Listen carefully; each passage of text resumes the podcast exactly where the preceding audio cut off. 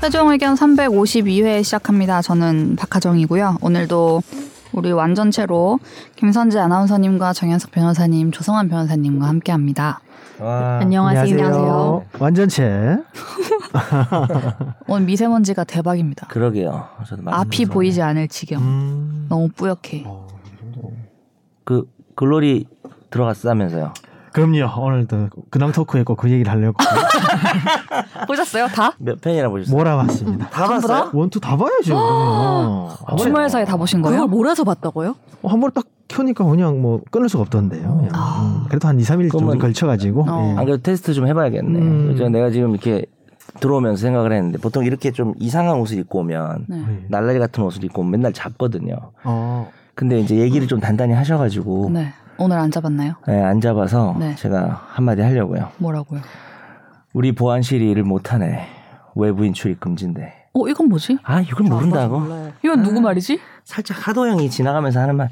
우리 비서실 일을 못하네. 그 연진이가 사무실에 들어와 있잖아요. 아, 그, 그, 분 아니, 이거는 그렇게 충격적인 대사가 아니어서 잘, 아, 잘 그런 거 안 기억나. 하죠 저는 일부러. 그러니까 정말 열심히 팁 정말. 아, 열심히 봤냐 일을 안 이거죠. 하네. 이거 잘 어울린다고 한번 해주세요. 어, 이거 잘 어울려요. 제니아 페르사 재판금 다 망했네. 이것도 아 이건 좀 떠올라? 네. 이건 바로 뭔지 알겠어. 죄송합니다. 그냥 덕후였습니다. 이게 왜 근황 토크야? 본인의 근황을 본인의 근황을 어. 얘기하세요. 우리 저그 글로리가 현재 아나운서는 근황이야. 네. 뭐 그냥 아 근데 저는 지난주에 누구랑 밥 먹으면서 어차피 내가 투 안 볼 거니까 음. 그냥 다- 줄거리 아, 요약해서. 요약해달라. 아 그래서 들었는데 그분이 유튜버예요? 요약을 되게 잘하나 봐요.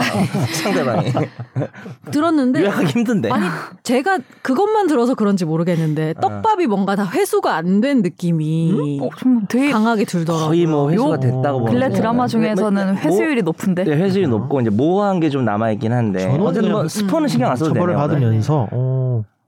근데 전혀 이거 될것 듣는 분들이 같은데. 스포 당할 수도 있으니까 아, 이게 뭐, 아, 아, 그럼 안 되지.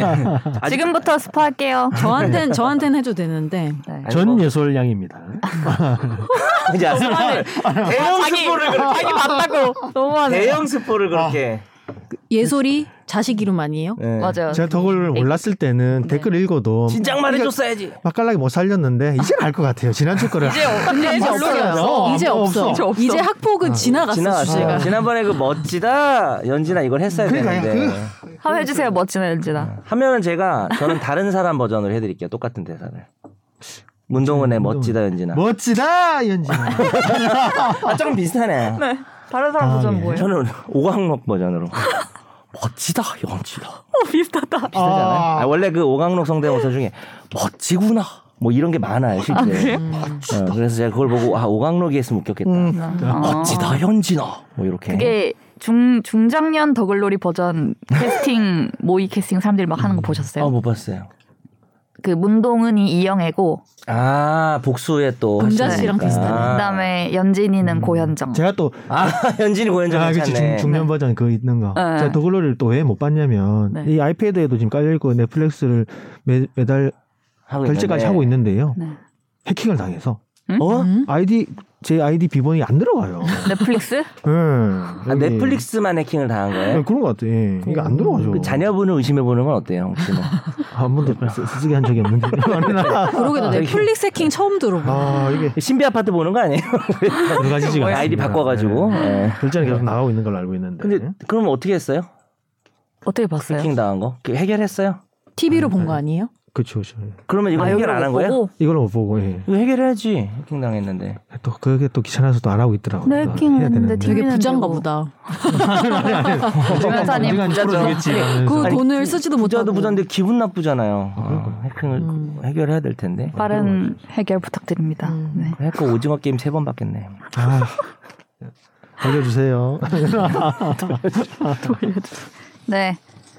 저희 저번 주 방송 이후에 댓글이 또 많이 달, 달렸습니다. 또 붕괴하시는 분도 계시고요. 아 저번 주가 우리 일본에 네, 일본에 음, 그 이후에도 또 약간 행보들이 정상회담. 네. 야. 정상회담과 연결되는 그렇죠 행보들이 있다 계속 보니까. 있어가지고 이게 지금도 뭐 계속 진행 중인 주제. 저는 화합주가 뭔가 했다니까요.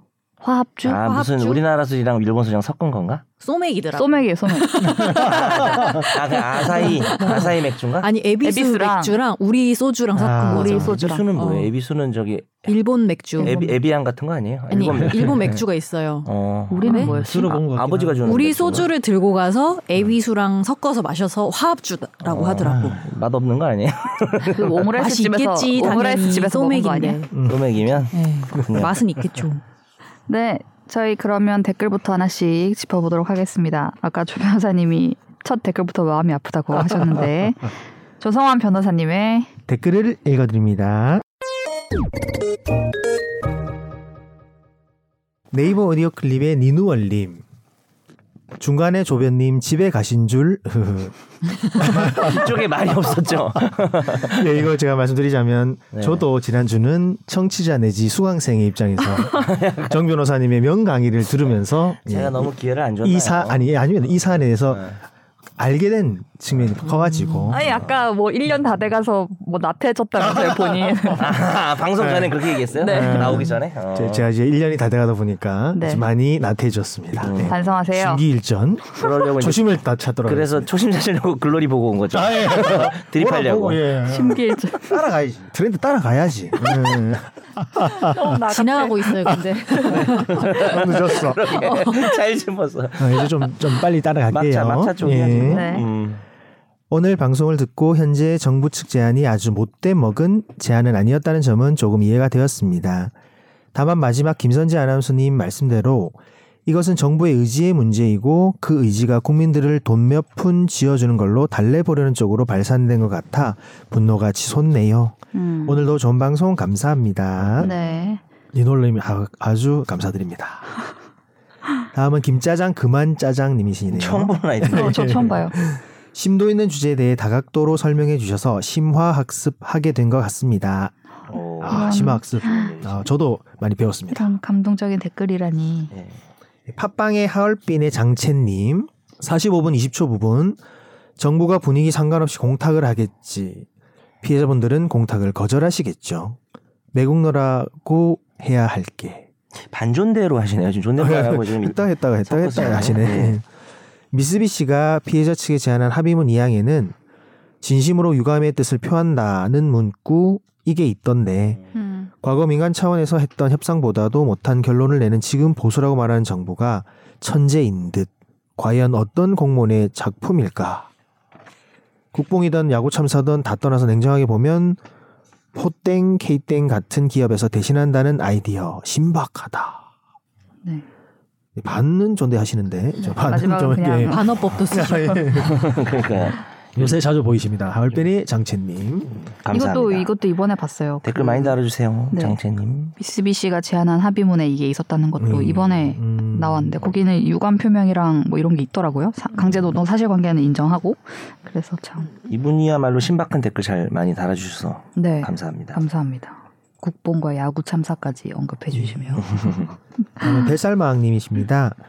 친일파라는 말은 너무 미화하는 단어라고 생각합니다. 그냥 매국 땡요. 우리가 나중에 힘을 더 길러서 어쩌고 하는 사람들이 있는데 그거 다 개소리입니다. 음. 지금 우리나라가 단군 이래로 경제적으로나 문화, 문화적으로나 가장 강한 시기인데 지금 안 하면 언제 하라고요. 음. 저런 소리 하는 사람들은 결국 지연만 시키다가 흐지부지 되길 바라는 사람들이라고 생각합니다. 음. 네. 네. 강력하게 네, 얘기해 주셨고요. 뱃살마님 하나 더 달아주셨는데요. 아 이거 좀 마음이 아프네요. 예. 저도 몇 개월 동안 학폭에 시달린 적이 있는데 정말 말로 표현하기 힘듭니다. 전 그래도 정도가 그렇게 심하진 않았고 몇 개월 뒤에, 뒤에 집 이사로 다른 지역으로 전학을 가서 별 문제가 없었는데 당하는 동안 점점 강도가 세지는 게 느껴지더라고요. 그대로 학- 계속 학교 다녔으면 정말 힘들었을 것 같습니다. 근데 웃긴 게 그 학폭 가해자가 2학년 때 전학 온 학생이었고 저를 비롯한 몇몇 친구들이 함께 친구 되어주자면서 매일 데리고 놀고 오락실도 데려가서 당시 유행하던 스트리트 파이터 2 대시 게임 하는 방법도 가르쳐주고 했었는데 어느 순간 그 애가 주도해서 저를 괴롭히고 있더라고요. 아, 또 이런 역설이죠, 일이. 네. 역설. 내가 잘해줬는데 한마디로 배은망덕 음.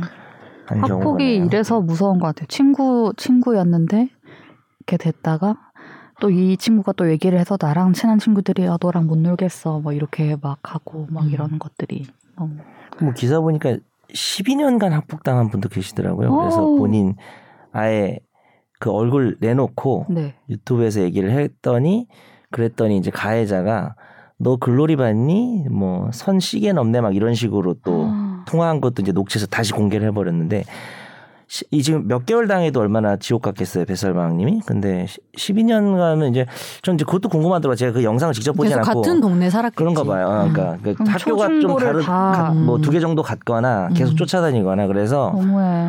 자기가 이대로는 인생이 무너질 것 같아서 지금 이제 그분이 나이가 한 서른쯤 되셨나 네. 어 근데 이제 모르겠네 하여튼 20대 20대였나 그래서 그거를 그걸 다 폭로를 했더라고요 그래서 그게 또 뉴스에서 좀 뉴스에서 나오는 걸 봤는데 와 아유. 정말 몸서리 쳐질 것 같아요 1년만 학폭을 당해도 진짜 살기 싫을 거. 힘들 텐데 그런 아, 근데 그런 느낌. 생각도 드는 게 그래도 유명한 사람이면은 뭐 어떻게든 고발을 하고 그렇지 그렇죠. 또뭐 그렇죠. 공론화를 시킬 수 있는데 아, 그러네 그러네 그러네 사실 가해자가 그렇지 않다면은 글로리 그런 글로리에 대사가 그게 나와요. 나오잖아. 그래서 다 투에? 아, 투어가 되는데 예, 투에 투에 나오는데 나 안 봐서 박연진이 우리 이거 지금 학폭 다 까이게 생겼다 그랬더니 사라가 그 우리가 뭔 상관이야 우리 일반인인데 아, 어, 네, 기상캐스터니까 너, 너나 음, 그렇지라고 딱 얘기를 음, 음. DKA 씨, 네. 맞아. DKA 씨. 몰라 안 봐서 네, 그래서 그래서 지금 그 가해자들은 일반인들이니까 사실 이게 주변에서 누가 알겠어. 어. 뭐. 음.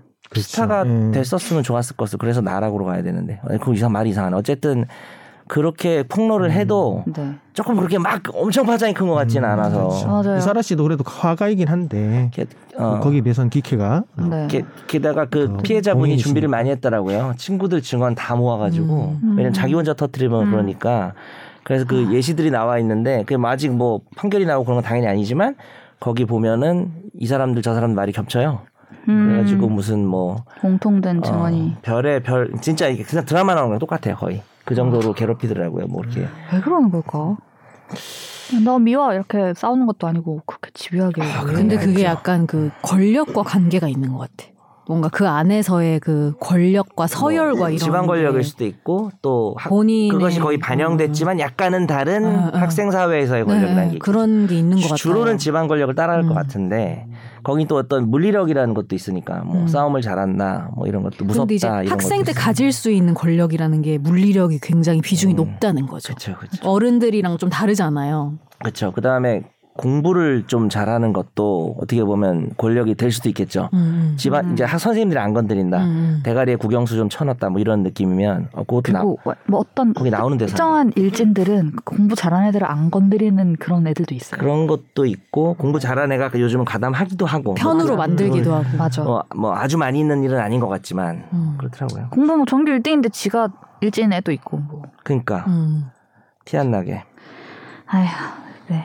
마음이 아프. 학폭 얘기가 계속 이어지네요. 네, 그죠? 이게 댓글도 참 나왔지만 정말 와닿는 얘기고 하다 보니 이어지는 것 같습니다. 댓글 음. 많이 달아주셔서 감사하고요. 감사합니다. 오늘 방송도 듣고 많이 달아주세요. 다음 청취자의 사연도 하나 왔습니다. 이것도 질문인데요. 어떤 내용인지 들어볼까요? 날로 먹는 청사진.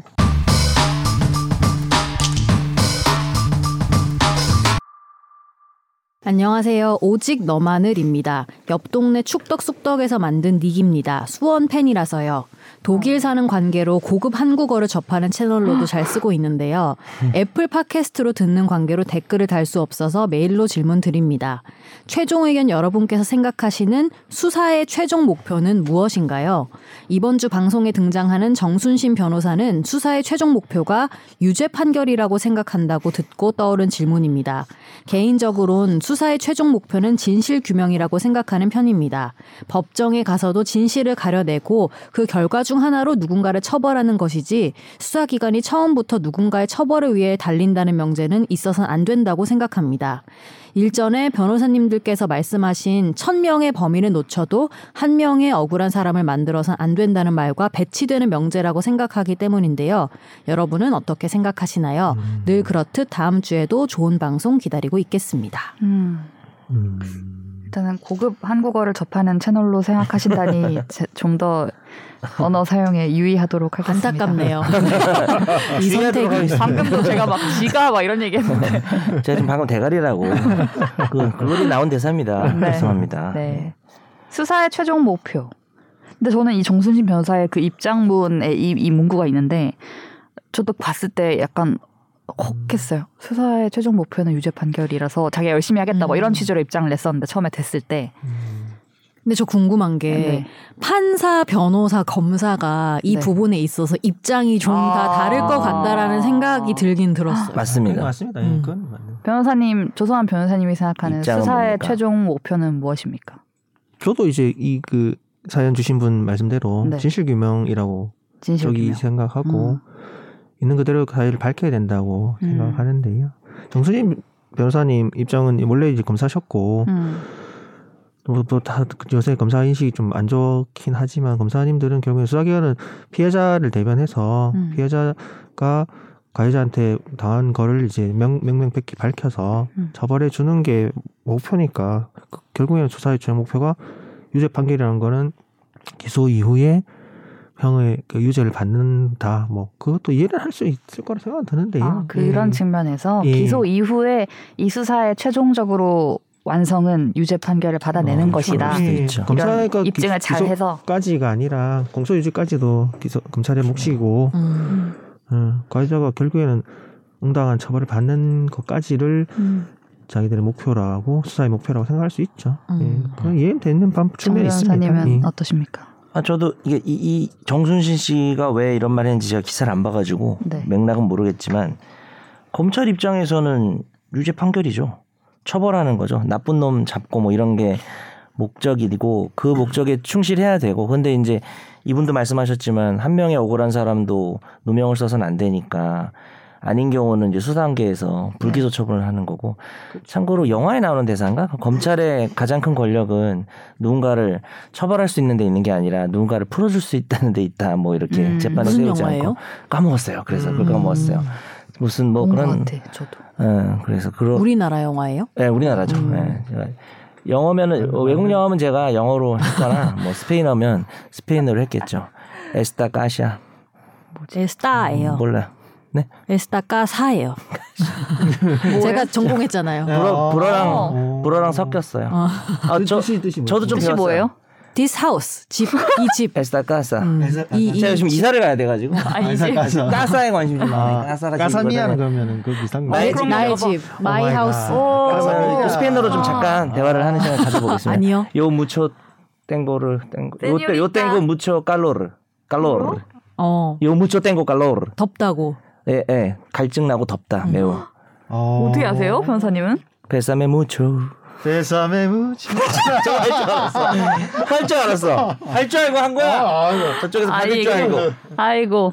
네. 아, 선생님이 스페인어도 지금 음, 바로 하셨구나. 네. 바꿔야 되죠. 예. 덥석?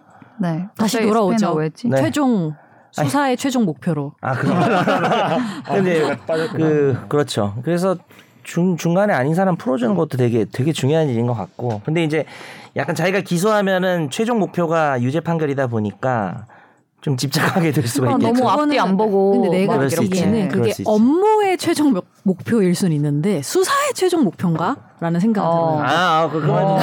그렇잖아요. 그러니까 내가 네. 검사니까 어, 아주 당연히 좋은 말이야. 업무의 최종 좋은 말이야. 목표는 다른 각 네. 업무에서는 좀 그걸 많은 구분해서 봐야 나쁜 하지 사람 않을까. 음. 처벌하는 게 저는 당연한 업무라고 생각하는데 수사 모든 수사가 특히 유죄 판결이 목표가 돼서는 안 되겠죠. 그렇죠. 예.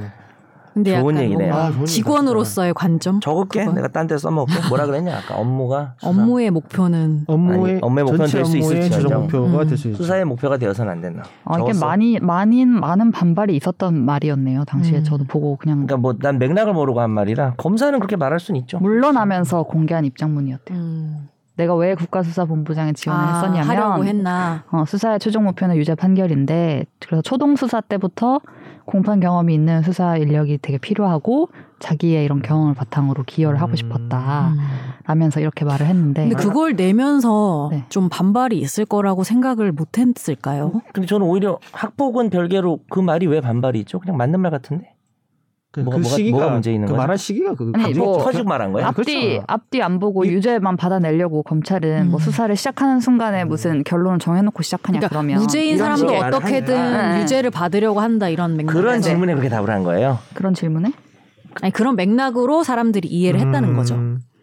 그렇게 보면 또 그렇게 되겠네요. 네. 뭘 아까 그걸 비판하지? 아나서님이 자기가 진짜 하는 그 음. 업무 전체의 최종 목표가 유죄 판결인 건 맞고 네네. 수사의 최종 목표는 좀 아닐 것 같다는 얘기도 충분히 뭐. 예. 그리고 저는 일리가 이분이 진실 있습니다. 규명이 자기는 목표라고 생각한다고 하셨잖아요. 음. 이 댓글 저 어, 메일 보내신 분이 음, 메일 보내신 예, 분이. 뭐 근데 맞죠. 예.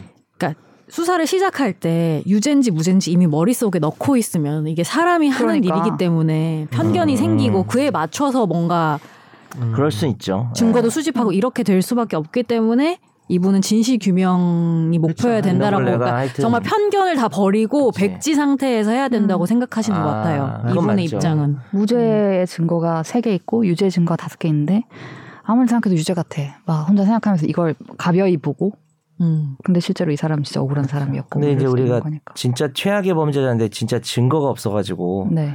찾기 힘든 상황에서 근데 이제 여러 가지 정황들이 있을 때 음. 증거를 찾아내려고 음. 할 때도 이제 보통 영화 같은 데 보면 내가 넌 반드시 음. 네. 사실 우리는 영화는 진실을 알고 보는 거지 사실은 그렇죠. 나쁜 그것도 사실 놈이라는 사실 모르는 거지 모르는 거죠. 그것도 음. 현실에서는. 네. 알겠습니다 그런 맥락이 네. 사연 사연 어디로 보내주시면 저희가 이렇게 답변을 드릴 수 있을까요? 네, 저희 메일 주소는 sbs 보이스뉴스 골뱅이 gmail.com입니다. 네. 예 매일 감사합니다. 잘 익숙하지 않은 분은 직접 우체통에 넣어주시면 안 되나요? 목동서로 161 16일인가요? 박하정 SBS 기자 앞으로 해서 SBS 네. 박하정 기자 네, 보내주시면 보내주시면은 제가 손- 잘 받겠습니다. 예. 네. 손편지 좀 많이 보내주세요. 진짜 오는 거 아니에요? 어, 막 펜팔 펜팔 답장해드릴게요. 보내시면 손편지로. 갑자기 내주세요. 네. 다음 화제의 판결을 만나보는 시간입니다. 어쩌다 마주친 판결.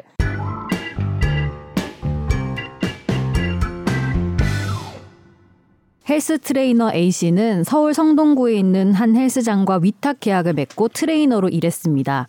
월 80만원에서 120만원의 기본급에 PT 실적에 따른 수수료를 받았는데요. A씨는 계약을 3회 갱신하면서 2년 정도 일했고 이후 퇴직금을 달라면서 소송을 냈습니다.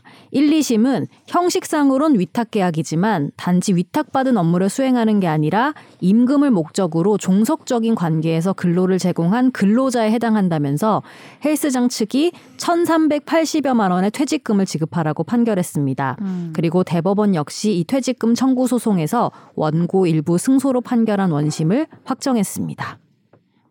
정말 네. 피부로 와닿는 판결이었습니다. 이렇게. 요즘 예, 요게- PT를 받고 있기 때문에. 아 그래요? 네. 가서 한번 물어보세요 선생님한테. 자, 네, 빨리 네, 답 판결을. 예, 요게 이제 아, 애매하게 예, 출퇴근 뭐 9 to 6로 일하지 않는 그런 분들이 과연 음, 그 근로자성이 인정돼서 음. 퇴직금을 받을 수 있냐?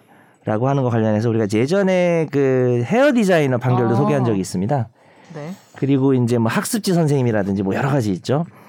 특수 고용직 이런 분들이. 그렇죠. 근데 결국 이 판결에서 핵심은 헬스장이 아닌 곳에서 개별 레슨 금지라든지 어. 근무 장소 시간 그다음에 그 고객 대상 이걸 헬스장에다 관리 지정했다라는 거죠. 음, 그렇죠. 그리고 매출 목표도 정해주고 매, 뭐 이런 식으로 그래서 카톡 메시지로 막 구체적인 업무 지시 핵심은 지시를 받고 일했느냐 자유가 많았느냐라는 건데요. 음. 기본적으로 지시를 받으면서 약간의 자유가 있다고 하더라도 어, 제가 어, 예전에 이렇게 근로자성이 인정돼서 퇴직금 받을 수 있고요. 제가 예전에 했던 사건 중에 헤어 디자이너 퇴직금 받아낸 사건이 있었는데 꽤 됐어요 금액이 음.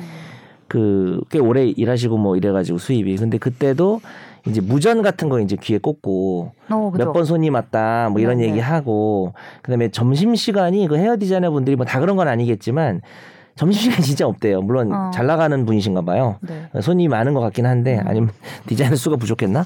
밥 막 대충 막 음. 먹고 와서 하고 막 이런 거 있잖아요. 그래서 프리랜서라고 보기는 좀 어렵기 그리고 때문에 내가 회원을 고를 수가 있는 게 아니고 이 회원 받아. 그렇지 약간 어. 그런 식이죠. 애초에 상담할 때 이 아. 어. 그렇죠. 선생님이 해주실 거예요. 이렇게 맞아 하잖아요. 맞아. 그렇게 그냥 하네요. 자유롭게 음. 받으면 저 같은 사람은 안 받겠죠. 이제 거의 운동을 안 하기 때문에 너무 게을러 보여서. 그래서 이 퇴직금 받으실 수 있고요. 퇴직금은 이제 음. 1년 이상 근무를 해야 되고 어 4주간 평균을 냈을 때 일주일의 근로 시간이 15시간이면 됩니다. 그래서 여- 음. 69시간일 필요는 없고 15 15시간이면 돼요. 네. 예. 그러면 인정받으려면 좀 어떤 증거를 수집하는 게 아, 그렇죠. 좋나요? 그러니까 아까 말씀드린 것처럼 음. 이제 업무 관련해서 자신이 그 우리가 종속성이라 그러는데 지시 감독 그죠? 관계. 그죠 예. 지시 감독 관계 근태 관리를 했다거나 내가 얼- 자유가 이제 제한됐던 그쵸, 부분 제한된 그런 걸 좀 부분. 모아야 예. 되겠죠. 밥 시간 그러니까 네. 뭐 카톡 이런 아니. 거 문자 남겨놓는 것도 어. 좋겠네요. 그쵸 그쵸 그럼요 그럼요 그리고 증거방법 음. 좋죠. 이게 이제 뭐 예. 완전히 억압받는다는 게 아니라 원래 우리 근로자들이 네네. 뭐 출근 시간 출근 안 하면 안 되잖아요. 뭐 네. 그런 게 다 결국은 넓은 의미에서는 자유로운 게 아니잖아요. 음. 뭐 밥 시간도 정해져 있고 뭐 이런 것들, 그 아까 손님 받고 장소, 시간 그쵸. 뭐 이런 음. 것들, 뭐 나오라 그러면 막 나와야 되고, 음. 예. 뭐 허가 허락 받아야 되고 쉬어야 되면 뭐 이런 것들이겠죠. 예. 그리고 여기 이 판결에서 그 또 주목할 부분은 그 기간 부분이 2년이 넘었다는 게 중요할 것 같아요. 아, 네, 2년 일하는 9개월간인데 예 예. 파견 근로자 보호등에 관한 법률의 6조에 보면은 그 고용이 아니라 근로자 파견을 하는 거는 1년 이내로 해야 되고 1년을 초과하지 못하는 규정이 있고 1년에 한해서 연장하는데 어. 2년이 넘으면은 고용 의무가 발생해서 음. 파견 근로자, 뭐 위탁 어. 음. 계약이든 음. 이런 단기간 근로자들을 그러네요. 2년이 넘으면은 고용 의무가 생겨서 그 맞습니다. 직접 고용도 해야 되는 그런 게 음, 오늘, 있어요. 오늘 주제하고 연결이 살짝 될 수 있네요. 그렇죠. 예. 네. 파견 근로자 보호 등에 관한 법률. 음. 그러니까 이 고용 형태가 어땠는지에 따라 다를 수는 있겠네요. 예를 들면 진짜 PT 그쵸. 음. 이 트레이너인데 굉장한 자율성을 주고 너가 어떻게 고객을 밖에서 그- 그런 건 따로 안 구해와도 되죠. 돼. 예. 장소는 여기서 하고 대신 뭐 커미션을 우리한테 얼마 줘. 뭐 이런 아, 식으로 그렇죠. 그거 하면 그러면 또 다를 수도 있는. 그럼, 그럼 퇴직금 받기 어려울 수 그렇죠. 있어요. 그냥 정말 정말 위탁 계약, 장소만 도급 계약 이런 게 빌려주면은. 형태였다면은 음, 네 형태에 따라 근데 음. 이제 있으면 잘 증거를 음. 모아두시는 음. 지시를 지시 받았다 감독 이런 것들. 관계를 입증할 수 있는 네. 근태 관리를 당했다거나 음. 이런 자유- 부분을 좀 음. 자유로운- 모아두셔야죠. 네, 자유로운 분들도 좀 지시 감독을 좀 몇 번씩 가끔 받으세요. 아, 그건 말이 이상하네요. 음. 이거 방금 받아 말은 이제 놓으세요. 아, 취소하겠습니다. 네. 네. 내일 네, 퇴직금 받아드립니다. 약간 이런 거 받는 요령. 막판에 막 갑자기 지시 감독 받는 척해. 그동안 자유롭게 하다. 음. 가 그러면 안 되고요. 예. 네. 저희 네, 다음 다음 판결 보면서 저는 선재님이 떠올랐습니다. 제가요? 응? 왜 떠올랐을까? 선생님. 맨날 문만 따시려고. 문 따고 아. 자료 구제? 아, 현재의 운명이 오늘 어떻게 자력 되는지 분쟁쟁이. 어떻게 아. 되는지 좀 큰일 지켜봅시다. 난다. 네. 문만 잠겼으면 따라 따로 어. 가시는. A씨 등은 한 백화점 건설 현장과 관련해서 관리권 분쟁 중이었는데요. 분쟁 상대가 이곳을 불법 점유하자 용역 100여 명과 굴착기 등을 동원해 쫓아내고 건물 관리 업무를 방해한 혐의로 재판에 넘겨졌습니다. A씨 등은 상대가 불법으로 점유했던 만큼 건조물 침입죄도 성립할 수 없고 상대가 경비 관리 권한이 없어서 이걸 방해했더라도 업무 방해도 성립하지 않는다고 주장했는데요. 1심과 2심은 이들에게 징역 3개월에서 4개월의 집행유예 1년을 선고했습니다. 대법원 역시 특수 건조물 침입, 업무 방해 등이 인정된다며 원심을 확정했습니다. 음. 어떻게 선재 아나운서 용역 대장으로서 어떻게 음. 공감하시나요 판결에? 음. 잘못된 판결이다. 잘못 아니 저는 억울하죠 옳은 판 어, 지금. 아니 옳은 판결이야. 옳은 판결이 옳은 아니라 판결이네. 제가 항상 말할 때는 아. 법이 할 수 없는 영역. 아. 제 판단은 법적 판단이 아니에요. 아. 아, 어, 네. 법이 할수 없을 때. 법을 피해가는 전 네. 항상 법을 음. 피해가는 방법을 추천드려요. 지난주에 우리가 연진이가 문 닫다는 얘기 왜 했는지 알겠네요. 아, 아, 예. 네. 알죠, 알죠. 근데 100명을 데리고 가는 건 좀 그렇지 않나 생각이 들어요. 들키지 않아. 100명 데리고 네. 선제 가면. 팬들 선제 팬들만 데려가도 100명 넘을 것 같은데 혼자 아, 가야지. 살짝 가야지. 네. 아. 모자 써서 다 누가 누군지 안 들켜야 모르- 돼요. 핵심은. 그러니까 아, 열섭점 한 명만 듣고 하면 되는데 이렇게 어, 약간 바로 따시. 100명 데리고 가는 안 돼. 어. 문제였다. 우리가 이제 그 스- 글로리도 딱 관련이 있습니다. 이게 자기의 사적 복수나 네. 개인에 의한 사적 구제를 네. 이제 강제력이 들어가게 되면 결국 결국은 사회가 개판이 되니까 그렇죠.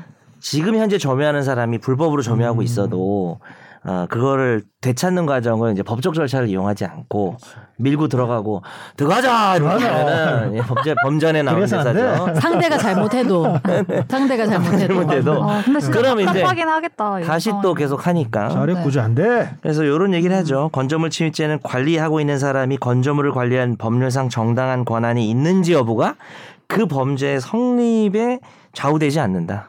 어, 말이 좀 어렵지만 아. 어쨌든 그런 의미가 되고요. 음. 요런 건 있어요. 그냥 뭐 예를 들어서 제가 들고 있는 노트북을 이제 선재가 확 뺏어갔어요. 네. 근데 사실은 선재 거였어. 내가 하도 안 주니까 음. 뺏어갔어요. 문 따고 뭐 어쨌든. 가져간 거야. 네. 그러니까 어떤 불법적인 방법으로 자기가 가져갔을 때 네. 이제 원래 선제권이니까 돌아가야 되잖아요. 음. 근데 우리가 소유권에 의한 반환 청구 소송도 있지만 점유권에 의한 반환 청구 소송이라고 해서 음. 내가 지금 점유하고 있는 걸 뺏으면은 평온한 걸 뺏으면은 이거 민사지만 음. 돌려다는 소송을 해요. 음. 그럼 거기서 선재가 피고잖아요. 네. 그럼 내가 소유자였어 해도 안 통해요. 음. 그럼 원래, 내가 그냥 어. 이기게 되고 가져가게 되거든요. 왜냐하면 평온한 상태를 깼기 때문에. 음, 그럴 때 이제 선재는 그 소송에서 반소를 제기합니다. 어. 가면 다시 나한테 돌려달라고 소유권 얘기해서 아. 그럼 이제 아. 좀, 이- 좀 바보들은 하는 짓 같지만 다시 나한테 왔다 왔다가 다시 갑니다. 그렇죠. 원칙은 그렇게 돼 이상해. 있고 좀 답답하다. 이상한데 예외적으로 그래서 둘 다 이겼어. 네. 그러니까 내걸 선재가 뺏어간 거 인정돼서 나는 받아야 되고 네. 음. 선재는 결국 소유자니까 가져가야 되고 이렇게 판결이 두 개가 따닥 나오면 네. 보통 이제 나 같은 사람이 집행을 안 하죠. 왜냐면 안 주- 안 힘들게 주고. 집행 아니 힘들게 내가 가져와 봐야 아, 음. 또 아. 뺏기니까 내가 다시 안 가져오죠. 그러면 이제 그게 시간이 오래되고 나면 이제 법원에서도 더 이상 집행하지 말라 이런 예외는 있는데 아. 원 그게 이제 되게 바보짓 같은데 그렇게 안 하면 남의 내 거를 누가 가지고 있으면은 확 뺏어오고 이렇게 그러다 네, 네. 분쟁 그 어떤 물리적 다툼이 나, 아니, 나올 수 그리고 있잖아요. 아. 이게 노트북이니까 약간 좀 그런데 더 물건이 비싸거나 아니, 크면 어. 부동- 부동산일 수도 있죠. 그러면 사실은 그렇게 내가 처벌을 받는 걸 감수하고서라도 어. 가져오려고 하는 걸 수도 있잖아요. 여기서 사실 100명을 그럴 데리고 수 왔다니까. 있죠. 100명을 데리고. 아, 그럴 수 있겠네. 이분은 어. 이거 네. 다 알고 굴착기도 그렇지. 되는 물찾기 거고. 음. 들어. 어, 100명. 법적 검토 지금 다 하고 지금 간 것 네. 같다. 처벌되더라도 네. 그러니까 처벌되더라도 감수하고 간 것 같아 이건. 그럴 수는 이, 이, 이 있겠네요. 크기 때문에 네. 지금 손해가 너무 크다든지 자기가 음. 네. 어쩔 수 없죠. 뭐 세금이죠 세금 뭐. 이렇게 되면. 알, 알든 알고 하셔야 된다. 이렇게- 음, 알고는 있어라. 네, 이렇게 될 수 있다는 거. 어, 혹시 함부로. 모르시고 하셨다면은 네. 안타깝다 뭐 이런 음. 얘기죠. 점유권에 기인한 소와 본권에 기인한 소는 서로 영향을 미치지 아, 그렇죠. 아니한다. 아, 민법 음. 208조. 저는 이제 숫자도 외우고 있죠. 점유권에 기인한 아, 소는 왜요? 본권에 관한 이유로 재판하지 본, 못한다. 본권 이제 소유권 같은 거라서 변호사님들은 정말 대단하신 것 같습니다. 저는 보고 읽었어요. 아니 그래도 검색했어. 찾았습니다. 살면서 제일 아끼면 안 되는 비용이 변호사 비용이야. 아, 그건 진짜 와닿았어. 근데 요거를 보고 변호사들이 너무 난리가 나가지고 그게 더글로리예요? 예, 아니, 네, 거기 대사- 그거를 아. 캡처해가지고 너무 좋아하고 있어요.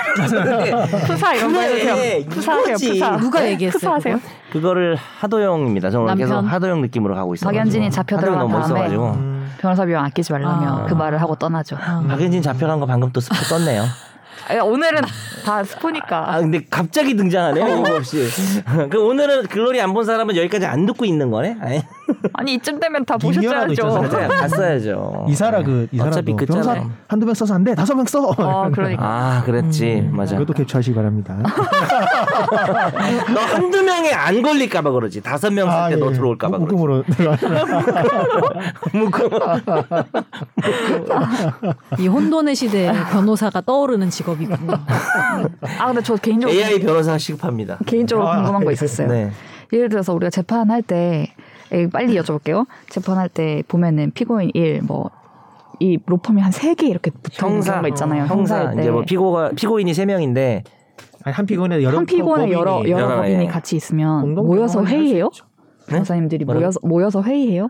오. 하는 경우도 있어요. 있는데 음. 거의는 뭐 별도로 하다가 근데 어느 정도는 소통을 해야죠. 예, 소통을 예, 서로 하는데. 네. 딴소리하면 안 되니까. 근데 이제 바쁘고 이러면 네. 자기가 쓴 서면을 보내겠죠. 초안 음. 같은 거 그렇죠. 아이디어를 예. 그쪽에서 보고 이제 얘기하는데. 네, 공유를 하고 근데 회의도 많이 하는 것 같던데. 아, 예, 예. 저도 주- 주변 했었어요 사건은, 예, 예전에. 하죠. 예. 만나가지고 얘기하고 음, 그래서 통일적인 뭐. 변론 방향을 만들어야 되니까. 제가 최근에 보고 있는 재판이 있는데 거기에 이제 음. 변호인이 두 분 이렇게 계셔가지고 한 분이 증인신문을 한 시간 넘게 하고 음. 한 분이 이제 자기도 한다고 이제 했는데 좀 겹치는데 계속, 아, 그랬어요? 계속 하신다고 그래서 음. 근데 저건 어떻게 돌아가는 거지? 질문이 겹쳐요? 어, 아 질문 워딩이 똑같진 않죠. 아, 근데 그냥, 이제 네. 제가 듣는 뉘앙스는- 입장에서는 내용이 음. 되게 똑같은 내용만 계속 여쭤보는 것 같은 느낌이 막 들어서 그런 판사 그랬는데 뭐라 하지 않았어요? 뭐라 했어요? 그지? 같은 거를 이렇게 네. 두- 서로 소통을 안 하고 와서 아니면 이럴 수도 있어. 그 고객이 네. 좀 돈이 많고 네. 좀 그런 고객인 거예요. 장기적으로 어. 좀 관리해야 하는. 근데 어. 각각 다르니까 아, 그러네, 요셋 그러네. 중에서 내가 제일 돋보이려고 이 아. 고객의 마음에 들려고 제 생각에 열심히 하는 거야? 다 그러지 좋은데 않았- 사전에 이제 보고 하나로 정리를 해야지. 서로 그러면 이제 아니지. 내면 그러면은 하나로 되니까 나의 돋보임이 사라지는 건데 그런가? 법정에서 보여줘야죠. 너 그렇죠. 돋보였으면 좋겠다. 사전에 조율이 안 됐을 수도 있고 어, 네. 사전에 이제 조율을 하면서 약간 약간 좀 틀어주면서 약간 사이가 그렇게 예, 안 좋을 그래서 때. 내가 맞아 맞아. 아, 아, 뭐 알아서 하겠다는 식으로 음. 갔을 그 수도 선제 말처럼 있고. 경쟁적이 될 수는 예, 경쟁이 있어요. 될 수도 있는 게- 수도 어, 있겠네요. 그러던 피고인에게 예. 해가 되는 이 결과가 그럴 수도. 재판장님이 화가 음. 나고 조금은 그럴 수 근데 있습니다. 재판장님이 화가 나는 것보다 음. 네. 잘하는 게 더 중요합니다. 아 그래요? 어, 재판장 그래도 이게 뭐 그게 또 어떤 재판부에 대한 신뢰죠. 참 본인이 음. 감정적으로 화가 난 게 아니라 네. 내용이 중요하니까. 그렇죠. 네. 거기다가 근데, 음. 그 지금 피고인은 뭐 재판장님이 조금 그렇게 말씀하셨다고 하더라도 우리 변호인들이 각각 다 이렇게 열심히 했다는 걸 느끼면 음. 뭐 좋아를 할그 거. 제 원픽은요. 어, 발표해 끝나고 퇴장, 퇴장할 때 음. 오늘의 나야, 원픽은 오늘 연필은 두구 두구 두구 두구 이러고 조성환 변호사입니다. 아, 나야 나. 예, 아, 네. 잘했어. 네.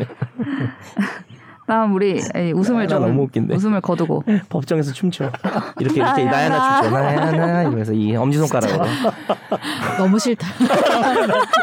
양복 입고 이렇게 고 요즘 말로 너무 킹 받아요. 어, 웃겨 나야나 이러고 춤추면서 나가. 그한 편의 뮤지컬이 됐어 막 법정 경위도 같이 춤춰. 그래서 네로라 하는 로펌 변호사님들이 인도 영화 됐어 발리우드 됐어 발리우드 법정 발리우드. 아, 괜히 얘기해가지고 누가 이 얘기 꺼냈어? 제가요. 아, 네네. 잘했어요. 네. 이 웃음을 거둬야 돼 이제. 저희 지난주에 있었던 사건에 대해서 하나 말씀을 드려보려고 합니다. 집중 탐구.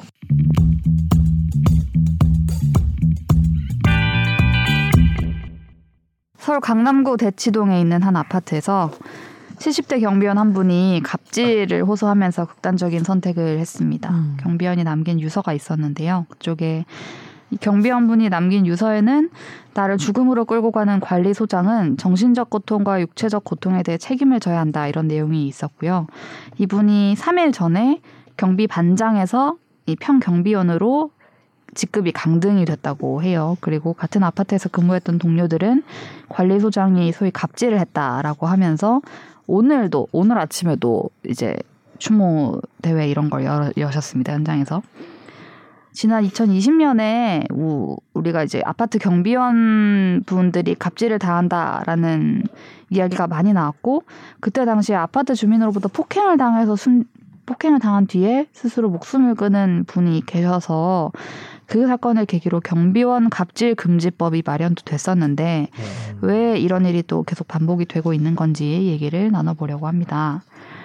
어, 3월 14일이었고요. 이 발생은 이 경비원 분이 투신해서 이제 숨지셨고 지난해 12월에 새 관리소장이 왔대요. 근데 그 경비원 분들의 증언 저희가 취재 갔을 때 증언은 어, 분위기가 그 뒤에 좀 많이 얼었다. 음. 뭐 경비원을 반으로 줄이겠다는 공고가 있었고 뭐 되게 빡 팍팍하게 빡빡하게 예를 들면 뭐 광고물 부착 기한이 뭐 며칠인데 그때까지 못 되면은 뭐 심할서를 쓰게 하고 음.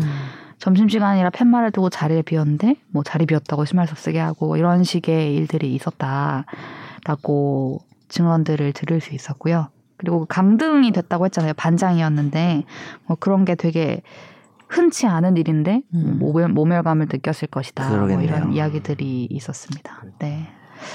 오늘 집중 탐구 꼭 들어주세요. 아니 네. 집중 탐구로 넘어왔지만 끝까지 네. 잘 네, 청취자분들께서 들어주시면 들으시면 감사하겠습니다. 좋겠습니다.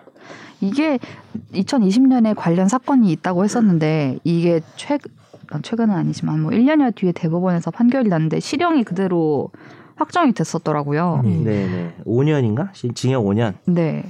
이게 진짜 이번에 찾아보면서 정말 심하게 이 주민이 소위 갑질을 했다라는 생각이 징역 들었는데 5년 실형 나올 정도면 상당히 죄를 무겁게 본 거죠. 이게 지금 음, 폭행인데 그렇죠. 음. 네.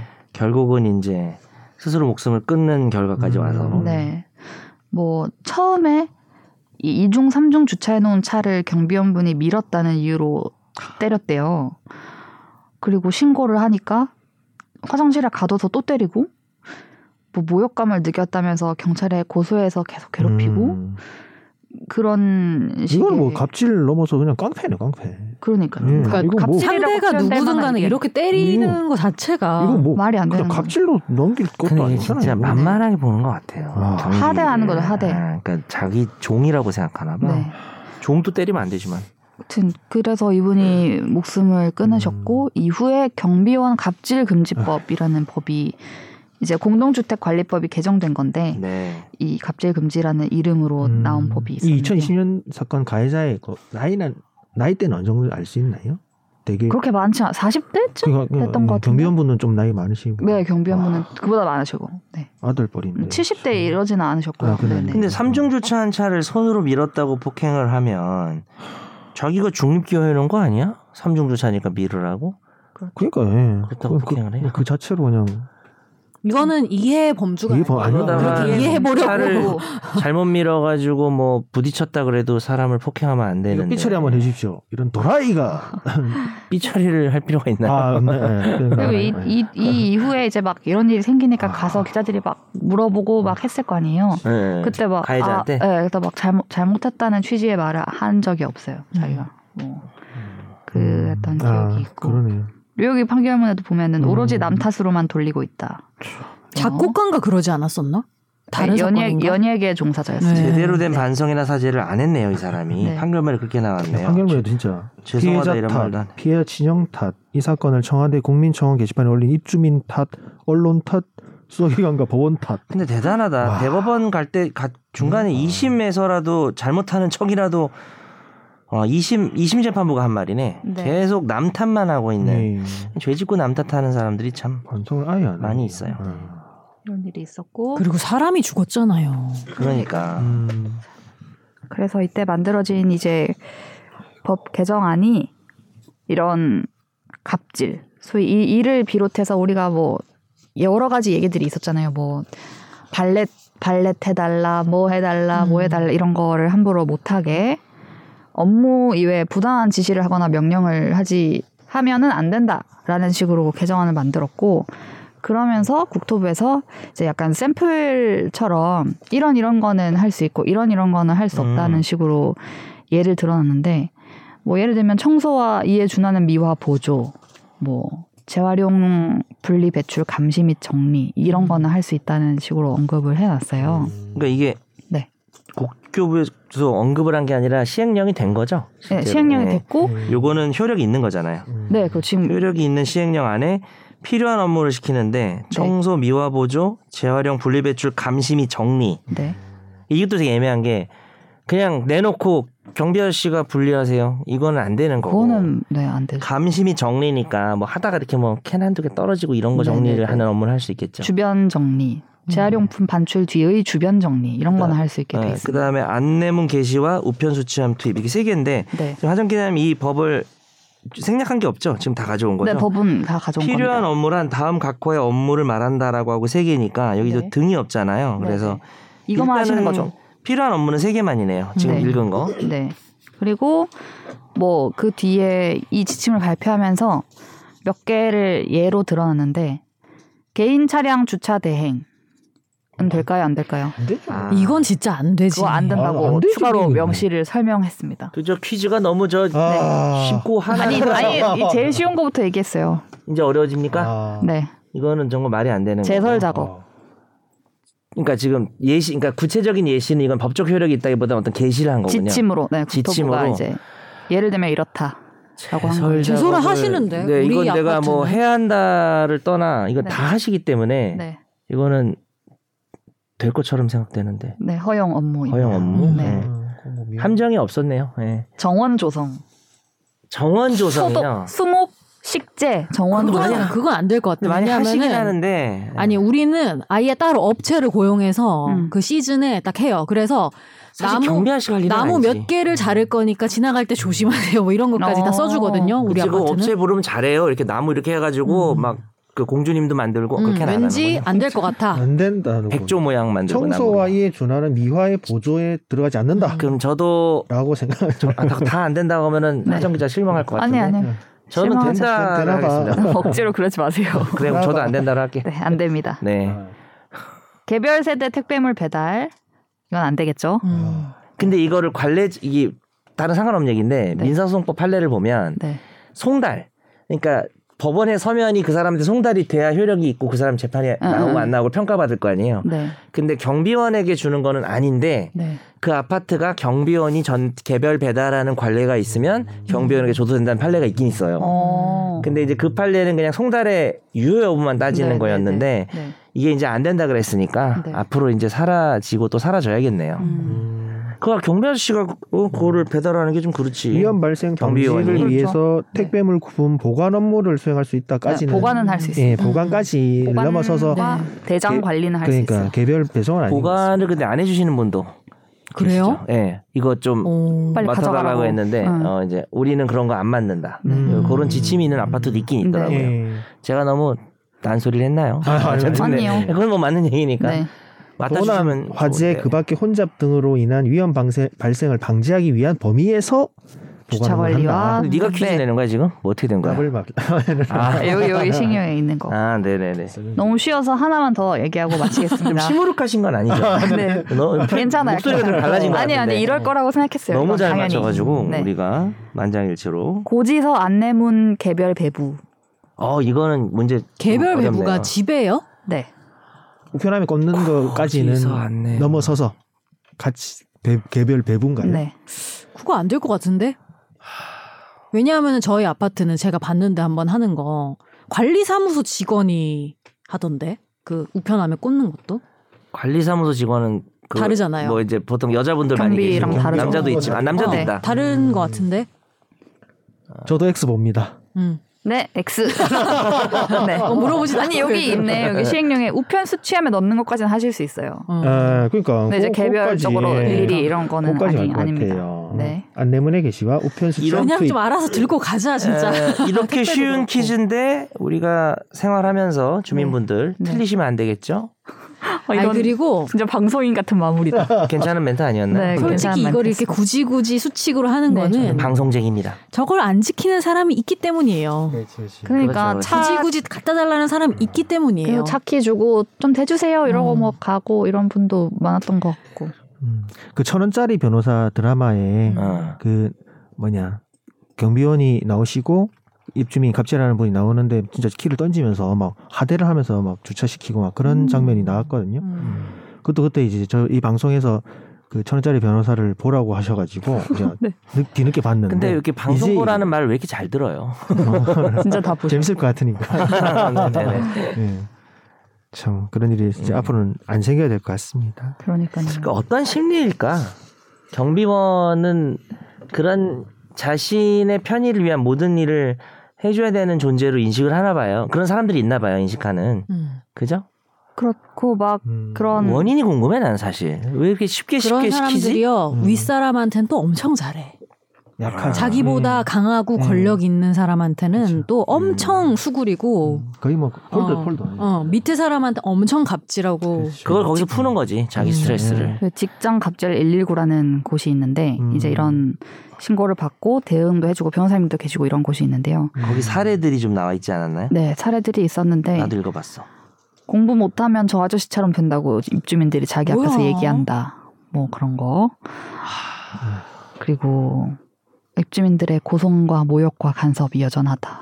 음. 관리소장이 갑자기 정화조 청소가 필요하다고 해서 가라고 해서 어딘지 모르고 가서 그냥 시커먼 데서 이제 정리를 하는데 알고 보니 분뇨였다. 그래서 분뇨인 줄도 모르고 작업해서 네. 발에 나중에 치료를 받고 병원을 다녔다. 그리고 입주민이 쓰레기통이 옆에 있는데 쓰레기를 그냥 길에 버렸대요. 그래서 쓰레기통에 좀 버려주세요라고 얘기를 하니까 아 이건 청소는 원래 경비원이 하는 건데 내가 왜 버리냐고 그런 케이스도 있었다. 물론 이제 뭐 인터뷰를 통해서 알게 네. 된 거지만 그런 사례들이 있더라고요. 그리고 아침 여 저도 이거 이런 일이 있었는데 제가 예전에 살던 아파트가 주차난이 너무 심각해요. 네. 음. 그래서 약간 대면 아침 일찍 빼줘야 되는 여의도, 자리가 있어요. 아, 네, 네. 어? 어, 너 얘기하려고? 여의도 M 아파트예요. 어, 약간 지은 지 오래돼서 이제 재건축 들어간대요. 저는 거기 안 살아요. 어. 근데 이제 거기 분리수거차가 그 당시에. 들어온다고 네. 차를 이제 빼달라고. 아. 그럼 제가 저는 좀 늦게 자니까 또. 네. 아, 두 시간 자고 막 일어나가지고, 아, 죄송합니다. 이러고 해서 내주는데, 취재 사건이, 아유 8시니까 분리수거 때문에 찾아 옮겨달라고 했더니 왜 아침에 사람을 깨웠냐고 나 지금 겨우 잠들려고 그러는데 깨웠다고 여기까진 저랑 상황이 똑같아요 겨우 잠들려고 했는데 그럼 깨운 건 언제 똑같은데 깨워요? 쌍욕을 계속하고 아, 진짜. 난리를 쳤다 그러더라고요 이렇게 사람들이 다 이런 하여튼 이 어쨌든 갑질 금지법이 만들어지고 했는데도 이게 개선이 왜 안 되냐 음. 이런 이야기를 했을 때 여러 가지 분석이 이제 나오고 있지만 네. 우리가 처음에 얘기를 한 건 이제 주민의 갑질이었잖아요. 그 돌아가신 분 사례를 음. 얘기한 것도. 근데 이 주민을 그냥 뭐 하면 함부로 하면 안 된다. 라는 고 개인적으로 이렇게 뭐라 할 게 아니라 구조적으로 문제가 있다라고 이제 얘기들이 음. 나오는 것이 이번 대치동 이 아파트도 경비원분들이 근로계약을 3개월, 2개월 이런 식으로 음. 맺고 일을 하고 있다는 거예요. 그래서 2019년 기준으로 보면은 어, 전국 아파트 경비 노동자 실태 조사를 했는데 3개월 단위로 계약을 맺고 일한 분이 21%나 됐고 그다음에 1년이 제일 많긴 했어요. 1년 단위가 63%. 음. 근데 이제 3개월이 20%, 6개월이 8% 이렇게 있었습니다. 그러니까 이게 계속 초단기 형태로 이뤄지니까 뭐 항의를 한다거나 이런 것도 쉽지가 않고 음. 뭐 이렇게 좀 얘기를 하려고 했다가는 뭐 두 달 뒤에 내 밥그릇이 음. 사라지는데 이런 네. 그게 제일 상황이 큰 문제겠죠 네. 그럼 자기가 일할 수 없게 된다는 게 네. 그래서 무대응이 가장 많은 대응이라 하더라고요 그런 갑질들에 음. 대해서 그냥 참자. 그냥 예, 그냥 넘어가는 경우가 많다 그리고 이제 보통 입주자 대표회의죠. 입대이. 거기서 직접 경비원을 이렇게 뭐 고용하는 게 아니라 위탁회사를 끼고 위탁회사에서 이제 용역으로 이제 이렇게 들어오다 보니까 그렇죠. 뭐 계속 문제가 생긴다. 그러면 용역을 바꾼다, 우리. 음. 뭐 이렇게 해버리면 또 고용 승계가 안 될 때. 음. 그럼 또 다 잘리는 거니까. 음. 아, 그런 거가 또 문제가 제기가 되고요. 그래서 저 이, 이, 전 당연히 경비 노동자에 대해서 입주자 대표회의가 사용자가 되는 줄 알았는데 그건 아니더라고요. 예 네. 사용 관계가 어디에 존재하는지는 여러 가지를 따져봐야 되겠죠 음. 근데 그게 문제죠. 입자 대표회가 사, 사용 관계가 없다 보니까 네. 어, 사용 관계가 사실 지지종속 관계니까 사용 네. 관계가 인정되면 지지종속을 받아야 되나 나쁜가 생각할 수 있지만 어차피 지금 지지종속은 받고 있고 뭐 실제적으로. 그러니까 네. 근로자 보호 의무 같은 게 생길 수 있겠죠. 음. 그래서 사용 관계 인정되는 게 좋을 수 있죠. 네. 뭐 직장 내 괴롭힘 방지 이런 의무도 생긴다고 그렇죠, 하고 그렇죠. 음. 뭐 고객들의 갑질로부터 노동자를 보호할 책임 이런 것들이 생기는데 사실 고객이 입, 고객은 입주민이 입주민인 셈이죠. 혹은 방문자. 입주민이니까, 네. 그렇죠. 음. 입주민. 그런 걸 좀 명확하게 책임을 지우거나 뭐 문구를 넣거나 하는 부분이 필요하지 음, 않냐라는 네. 아, 얘기가 이제 그렇죠. 나오고요. 필요한 그래서 얘기네요. 네. 뭐 크게 나오는 것들은 아까 그 초단기 계약을 그렇죠. 좀 음. 개선을 한다거나 아니면 입주자 대표회의 차원에서의 책임을 좀 더 강화를 시킨다거나 음. 아니면 갑질하는 관리소장이나 입주민 등에 대해서 아까 그 우리가 갑질금지법 그 시행령 개정안이 나왔다고 했지만 거기에 그 사람들에 대해서 뭐 처벌을 한다라거나 뭐 직접 과태료를 매긴다 이런 말은 없어요. 그러니까 하면 안 된다는 말은 있지만 그래서 음. 그러니까 입주자 대표회의는 갑질을 해도 사용자성 인정이 어려우면 또 힘들 수 있고 네네 그다음에 특히 그게 인정돼도 네. 개별 입주민은 개별 입주민이 그 경비원의 사용자라고 볼 수는 없거든요.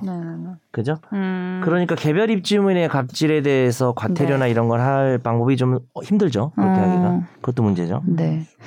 하여튼 이런 구조 속에서는 사실 정말 약자일 수밖에 음. 없고 관리소장이 정말 이- 이건 지금 경찰이 수사를 하고 있지만 예를 들어 정말 잠깐 화장실 갔다 왔는데 왜 자리 외웠냐고 심할서 쓰라고 하고 뭐 뭐 하면은 뭐 퇴직금 안 준다고 하고 막 이런 것들이 다 사실로 나왔을 때 음. 그분들은 항의를 할 수 없는 상황인 거잖아요. 그냥 욕하면서 하고 음.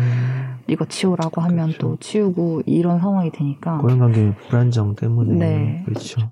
아까 판결에서 나왔듯이 이제 파견 근로자 보호등에 관한 법률이 네. 또 통용되는 음. 그런 영역이고 결국에는 지지종속 관계를 또 판단해서 네. 실제적으로 입대랑 근로관계 고- 고용관계 있는지 또 네. 따져봐야 되는 그런 큰 문제가 있어가지고 어려운 문제죠. 근데 예. 저는 그냥 아파트 입주민으로서는 네. 그 방관하지 말아야겠다는 생각도 많이 해요. 어. 이런 게 일어났을 때 네. 그 사람이랑 경비 노동자 그냥 개인적인 둘만의 일이겠거니라고 음. 음. 하면은 더 악화되는 것 같아요. 뭔가 나머지는 그냥 나도 시끄러워지기 싫고 그리고 최근에 뭐 봤는데 이거 추모 경비 노동자 그 추모 뭐 플랜카드가 현수막, 아. 현수막 달았다가 집값 떨어진다고 때라고 했다. 때라고 했다고 네. 음. 그러니까 사실은 그 때라고 한 사람들도 어떻게 보면 약간 일종의 방관자 음. 내지 더 적극적인 방관자 아무튼 음. 그런 느낌이어서 아. 뭔가 여튼 숫자가 많잖아 입주민들은 음. 그리고 여튼 입주자 대표 회의에서 여기를 이거를 관리하는 분들을 한테 돈을 주고 그렇죠. 하는 거잖아요. 네네. 그러니까 그러면은 어떻게 보면은 음. 숫자를 좀 모으면은 음, 좀 그러니까요. 바꿀 수 있는 면도 있을 것 같아서 아, 네. 좋은 네. 의견이시다. 네. 음, 오늘 주제 이거 딱 따서 방관자 당신이 나야 나. 나야 나, 그렇죠. 아, 정말 저 아이고. 뭐 사람 정말 아유, 네. 드립에 맞들였어. 아, 예. 근데 약간 특이해 노래 드립을 자꾸 치는 것 같아. 오늘 오늘 정말 준비를 많이 해오신 것 같은 느낌이 아 전혀 안 했는데. 듭니다. 네. 전혀 안 했대. 전혀 네, 안 했다고. 자, 근데 솔직히 나야나를 준비해 오지는 않겠지. 아, 네, 나야나를 또 언제 적 준비- 건데 그거는 자연스럽게 네. 나왔어. 의식, 의식의 흐름대로. 네. 네. 네. 알겠습니다. 원어원 재밌게 보셨나 봐요. 어.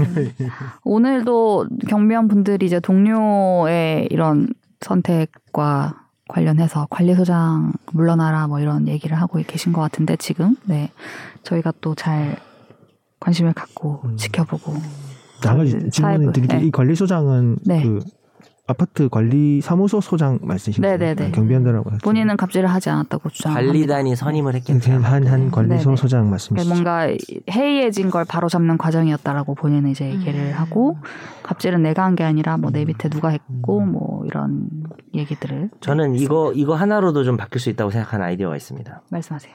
우리 전화했을 때 저는 상담원도 누군가의 소중한 가족입니다. 멘트 나오잖아요. 아. 콜센터. 음. 네. 상담원에게 상담원에게 욕설, 폭언, 성희롱을 한- 성희롱을 한 경우 네.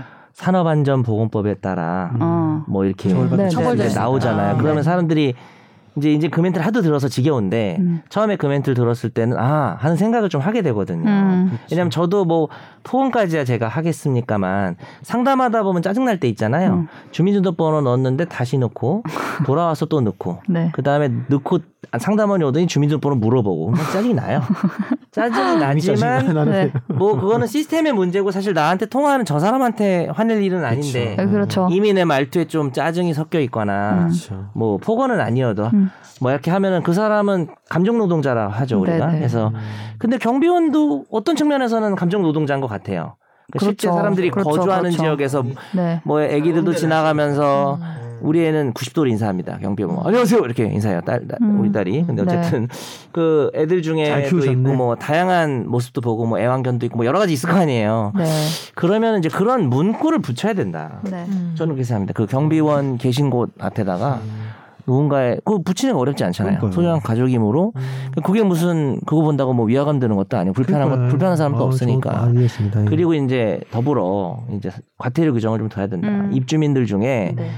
그러니까 뭐 그거 가지고 이제 증거가 확실하면 그 경비원 녹취하기 어렵지 않잖아요. 만약에 맨날 와서 어, 저 아저씨 맨날 와서 이상한 소리해. 저 아주머니 완전 맨날 이상한 소리해. 그러면 내가 준비를 좀 해야죠. 음. 어, 준비를 좀 하고 네. 녹취해가지고 내면 그 정도 증거가 있으면은 음. 아니 뭐 그냥 보통 사람들 사이에서도 원래 그러면 안 되는 거잖아요. 안 되죠. 그래서 뭐 형사 처벌까지는 아니 그러니까 형사 처벌하는 범죄라면 당연히 처벌인데 음. 그런 폭언이나 좀 이렇게 갑질을 할 때 음. 뭐 조금이라도 아, 뭐 하다못해 50만 원이라도 네. 50만 원도 크- 크긴 하구나. 어쨌든 10만 원이라도 그러니까 그뭐 작은 그런 거에 대해서도 네. 네. 과태료가 좀 있었으면 좋겠어요. 음. 형사 처벌 아니라. 연석영님을 예, 그러니까 여의도로 근데 난 한편으로는 그게 좀 약간 애매한 측면이 있다고 여의도 보는 주차 게 불편하다니까. 뭐 과태료나 벌금 형식으로 뭔가를 네네. 가면은 네네. 아, 그럼 그 돈 내면 해도 된다고 생각한다니까요. 그런 또 부작용이 있어요. 뭐 그럴 수도 있겠죠. 뭔지 알죠? 그러니까 그러면 세금화. 그러니까 과태료의 도덕을 세금화. 도덕을 갑자기 요금처럼 바꿔서 뭐 그렇긴 하죠. 그럼 내가 그럼 낼게. 내가 멘트 붙이는 그래요. 것까지 점점 점 괜찮았어요? 늘려가는 안에 거예요. 아, 네. 멘트. 어, 어, 그건 괜찮은 것 같아. 어. 그러니까, 50만 원, 500만 원, 그러면은 1 그러면은 0 뒤에 걸 빼겠습니다. 그러니까 뭔가 네. 그러, 괜히 그런 식으로 그러니까 아 그렇죠. 압도적으로 큰 금액으로. 그러니까 이면 뭐, 모르겠지만 음. 약간 애매한 금액이면 아, 압도적으로 큰 금액을 하는 것도 형평의 어. 문제가 있어서. 뭐 근데 애매한 금액이면은 뭐 키워가는 사람들이 거죠. 그래 나 법 법 세번, 네번 하면 어기고 뭐. 어, 돈 낼 돈 낼게 네, 네. 그럼 내 말 들어 이런 사람들도 전 분명히 네. 나올 것 같다는 생각이 들어서 이게 그렇죠. 음, 그럴 여튼 수도 도덕적으로 있겠네요. 잘못됐다는 걸 분명히 짚는 게 되게 근데 중요한 그래도 것 같아요. 이제 뭐 한편으로는 정도가 안 나오다가 이제 나오면은 이게 잘못이라는 걸 음. 그래도 못 깨달을까? 좀 그러려나? 조금의 응보 효과가 있겠죠. 음. 그러니까 그 맞아요. 중간층 음. 돈은 없는데 갑질은 하고 싶은 사람은 효과가 있겠죠. 근데 돈도 많고 갑질하고 싶으면은 그러네. 아 그러니까. 그건 어떻게 고칠지 모르겠다 음. 이런 생각. 이 자식들이 이거 안 되겠구만. 나 아무것도 어떻게 없는 해야 돼? 것보다는 음. 나을 것 같습니다. 음. 저는 근데 그 생각을 음. 가끔 해본 게 이제 아까 말씀하신 것처럼 위, 위에 사람 강, 위에 강하고 밑에 아, 위- 위에는 약하고 밑에만 강한 음. 그런 사람들이 이제 본인이 뭐 쏘- 쌓여 있는 걸 열등감을 풀기 위해서 막, 강약 약강. 예, 음. 그런 형태 사람들이라고 하면 아까 네. 말씀하신 그 과태료 처분 이런 부분에 대해서 조심스러워 할 것 같아요. 아, 어, 그런 거 예, 음, 할 수도 있고. 그런 그런 층에서는 효과가 있을 수 효과에서도. 있다라는 음. 생각을 좀 그래서 듭니다. 아까 과태료 어떻게 하자고? 점점점. 점점점 50만 원, 500만 원, 5천만 원, 5억 그 점점 올리자고 한 그 주장한 사람이 누구라고? 나야 나. 어, 힌트 아, 주셔가지고 이 힌트 기법은. 주셔가지고. 뭐지? 소름 돋았어. 네. 아무튼. 아무튼 이 부분은 제가 사회부 소속으로서도 계속 지켜보고 있는 것이기 때문에. 아무튼, 박하정 기자가 지켜본답니다. 네. 지켜보고 있습니다. 긴장하세요, 우리 갑질하시는 분들. 네. 아무튼 저희, 박하정 기자한테 갑질하는 사람은 없나요? 저한테 갑질하는 사람 많죠. 많죠. 아주 본인이 지금 좀 그게 숱하게. 네. 숱하게 많아요. 근데 저한테 또 부당한 왜 갑질. 갑질하냐고 한 사람도 있지 않을까요? 아 그럴 수 있나? 아니, 뭐 상사의 어떤 지시 아, 이런 거 부당한 말고 갑질. 부당한 갑질. 이거 이거 부당한 말 갑질은 잘해야 되겠네 별로- 이거. 부당한 갑질은 별로 없어요. 아 예. 네. 저도 해야, 회사에서 돼, 해야 되는 걸 지시하는. 정당한 갑질을 아. 네, 많이 당하셨네요. 그럼 이제 네. 네 하고 하는 거죠. 아, 네. 그건 갑질이 아니죠. 아, 그쵸. 네. 그냥 갑을 관계죠. 을입니다. 을. 받아들여야 할 네, 선명한 을. 선명, 선명한 을. 가벌 관계. 네, 또 병도 있고 정도 있고, 네 음. 그렇습니다. 오늘 집탐을 하면서 네. 이제 되게 한숨이 많이 나와서 맞아요. 한한 줄 들으면 한숨이 하, 이렇게 된 사연이 참 처음이었던 것 네. 같습니다. 아무튼 이런 일이 다시는 그러네요. 없기를 바랍니다. 갑습니다. 네, 저희 오늘 여기까지 얘기 나눠봤고 다음 주에 또 짚어야 하는 문제를 잘 찾아서 들고 오겠습니다. 더 열심히 하겠습니다. 열심히 하는 사람 누구? 나야나. 제게 이제 지겨워서 안 할 법도 한데 시키면 다 해요. 근데 너무 좋아요. 계속 하면 아, 잘해. 잘하시니까. 아, 아까 멋지다 연진할 잘하시니까. 때부터 진짜 대박이었어. 네, 감사합니다. 감사합니다. 안녕히 계세요. 나도 법률 전문가 세상만 사법으로 재밌게 풀어내는 여기는 최종 의견 최종 의견 최종 의견 최종 의견으로 오세요 고품격 법률 팟캐스트 여기는 최종 의견